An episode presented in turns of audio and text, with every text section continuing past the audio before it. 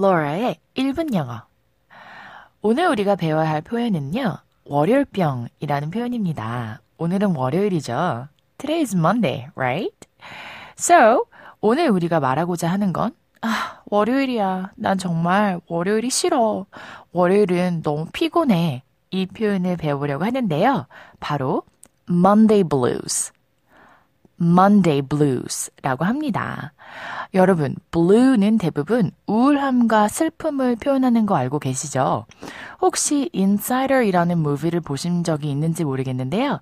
Insider에서 슬픔과 우울함을 표현하는 그 캐릭터가 무슨 색이었는지 기억하시나요? 맞아요. 파랑색이었어요. So, blue는 대부분 우울함과 슬픔을 이야기합니다.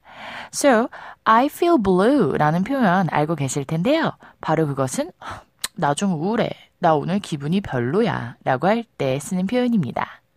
따라서 Monday blues라고 하면 월요일병이 되겠습니다. 또 morning blues라는 표현이 있는데요. 아침이 되면 집중도 안 되고 졸리고 무기력하고 이러한 것들을 morning blues라고 해요. 복수로 사용한다는 거 요거 잊지 말아 주세요.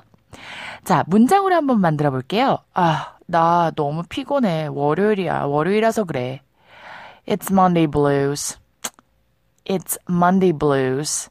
이렇게 표현을 하실 수도 있고요. I have Monday blues.